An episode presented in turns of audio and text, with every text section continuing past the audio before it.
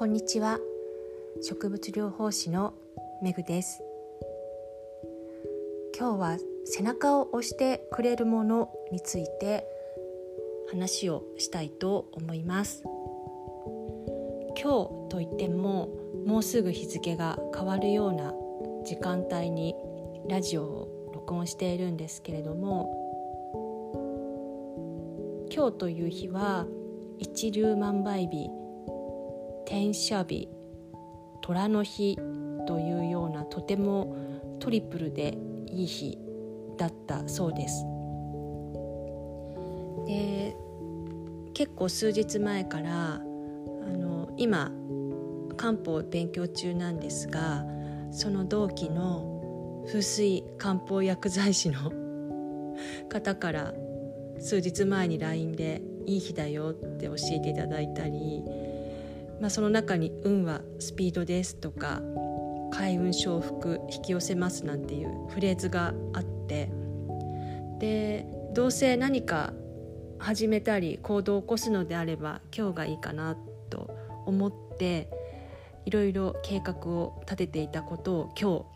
発信したり準備をしました、えー、発信したことというと植物療法士仲間のエミちゃんと一緒にラジオを始めてみたりとか、えー、とまたかねてから手作り味噌講座をしようと思っていたのでその準備であったりとかあとはまあ、気になっていたもののお買い物であったりとかそういったものを着々と実行できたなんかそういう意味でこの「良い日」というものを借りて背中を押してもらったという実行力のあったいい一日になりました。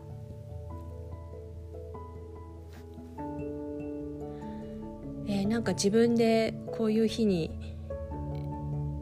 全て思っていたことがスムーズに進むととてもすっきりして眠れそうですしあとちょうど今話題に出た漢方の同期の人からの彼女から頂いた LINE にあの書いてあったフレーズでちょっと気になるところを 紹介しようかなと思います。あのこれは参考にしているのはまあ経営の神様と呼ばれた松下幸之助さん、まあ、今のパナソニックを築いた方のお話ではあるんですけれども、まあ、運を良くするには運のいい人と付き合うことがとても大切ですっていうことであったりとか、まあ、松下幸之助さんのご自身の成功というのは運のいい人のみを採用したからだと言われているそうなんですよね。でまあ就職試験の採用不採用を、まあ、決めるための面接試験で「まあ、あなたは運がいいですか?」と質問すると「まあ、とても良い」と無条件に答えた学生はたとえ試験の成績が悪くても採用したっていうことであったりまあ一方で「うんそうですね」と口ごもったり、まあ、すっと回答できなかった方は試験の成績が100点満点でも採用しなかったっていうことでまあ自分が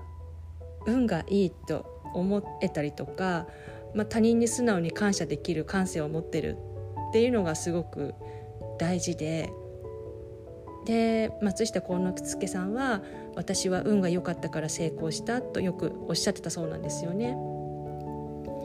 なので、まあ、自分でそうやって運がいいって信じたりとか そういうのもすごくいいし、まあ、こういった今日のようないい日に何か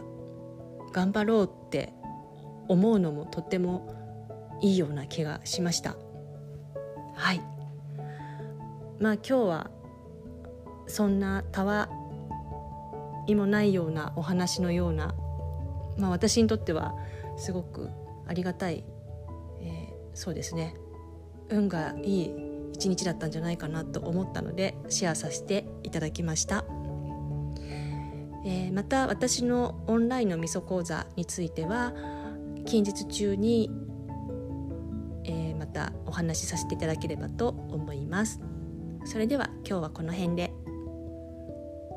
また次回最後までご視聴ありがとうございました。